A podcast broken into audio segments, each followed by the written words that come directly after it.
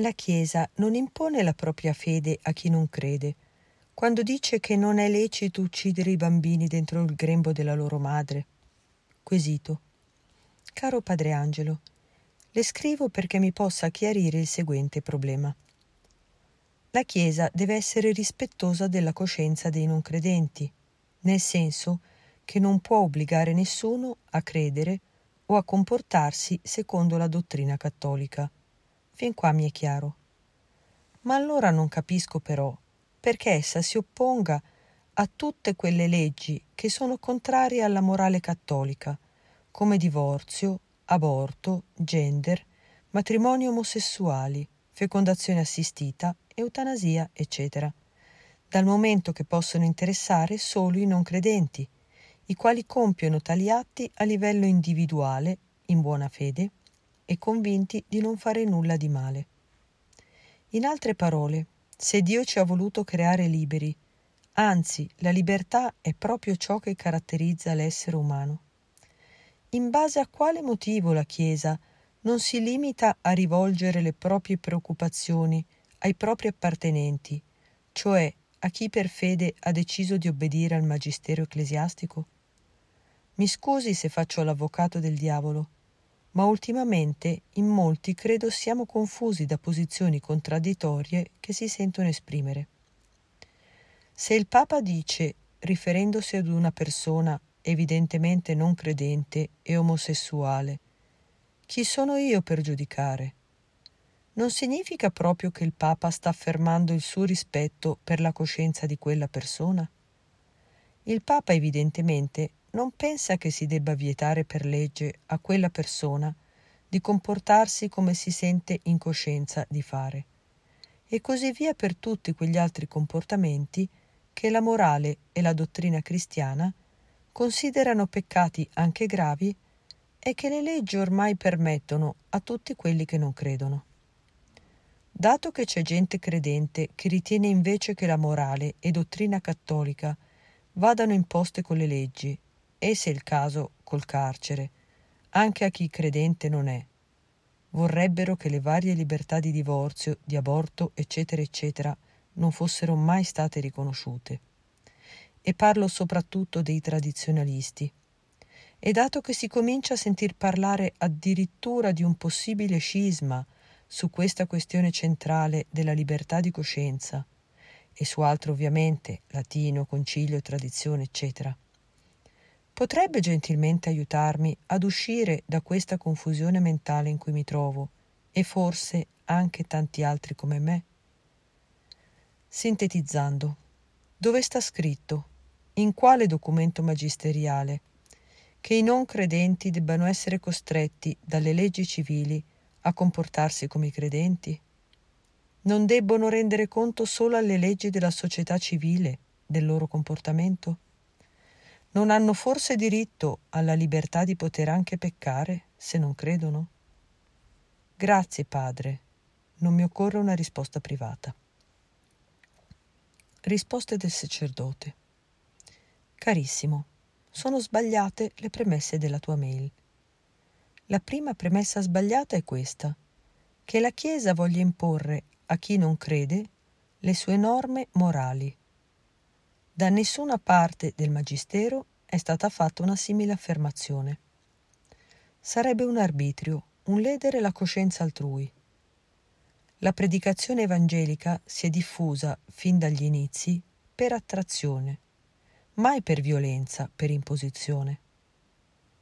La seconda premessa sbagliata è che divorzio, aborto, gender, matrimoni omosessuali, fecondazione assistita, eutanasia siano questioni di fede e nelle quali i non credenti possano fare ciò che vogliono se sono convinti di non fare nulla di male.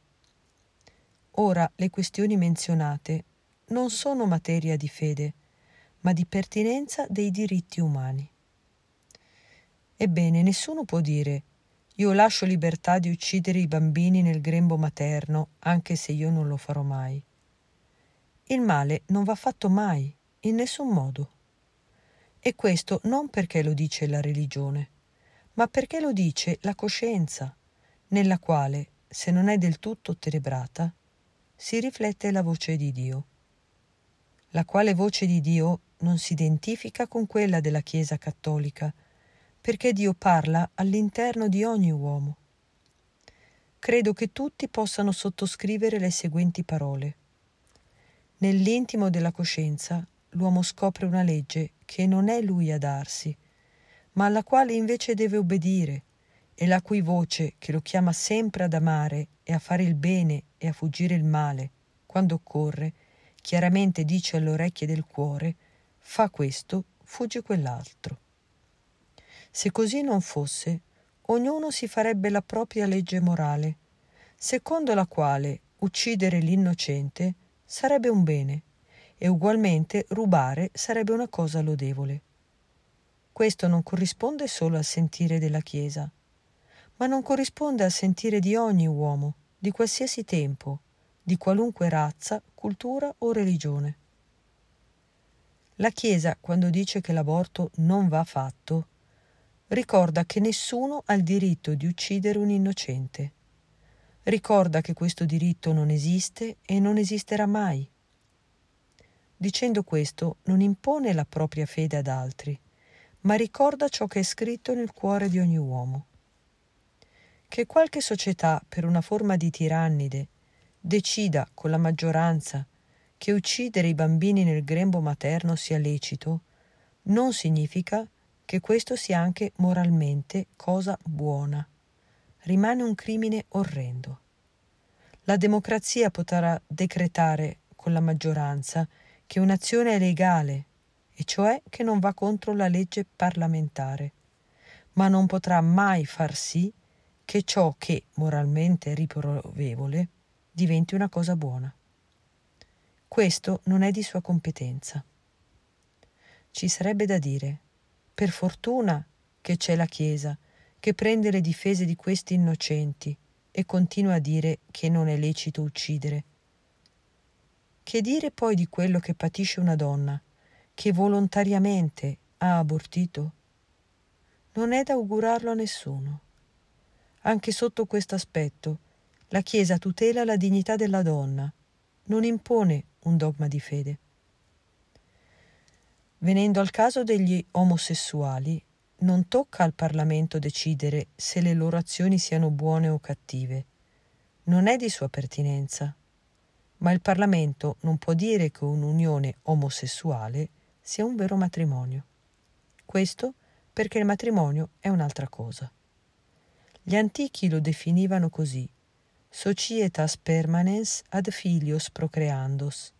È una società permanente ordinata alla generazione e all'educazione dei figli. Che due omosessuali si vogliano mettere insieme è faccenda loro, ma non hanno il diritto di dire che il loro è un matrimonio. Perché se tre o quattro dello stesso sesso dicessero che la loro unione è matrimonio, penso che ognuno si ribellerebbe. E questo, ripeto, perché il matrimonio è un'altra cosa. Ancora, il bene dei figli esige che i coniugi stiano insieme. Il divorzio, invece, lede il bene dei figli. Mette un coniuge in balia dell'arbitrio dell'altro, che decide di rompere la fedeltà promessa per tutta la vita e causa povertà e ristrettezze materiali che altri devono subire le conseguenze.